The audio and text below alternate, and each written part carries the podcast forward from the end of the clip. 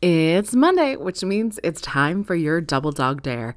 This is wherever I give you a single action task to complete this week to help you grow your email list, your relationship with them, your piggy bank, and your businessy mindset. So this week is actually a double dipper on our double dog dares because I forgot to publish last week's.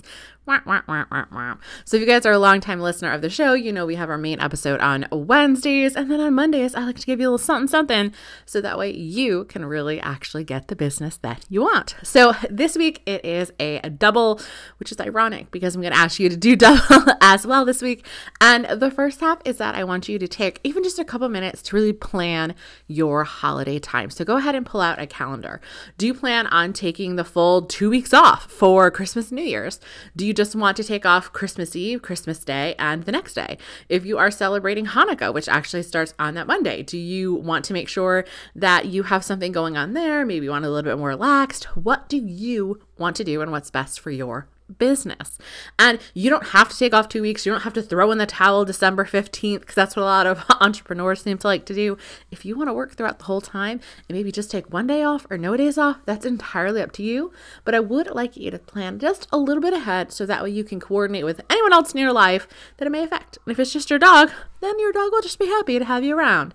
The second part of this is I want you to produce two of your normal pieces of content and write two emails. I know you're like, two emails.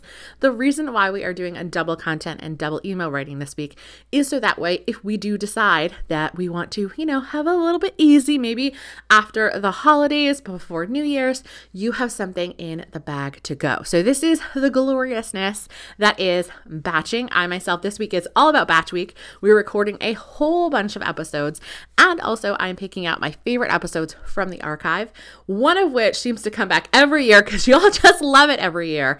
And it's definitely going to help you if you're like, oh, what do I double batch with?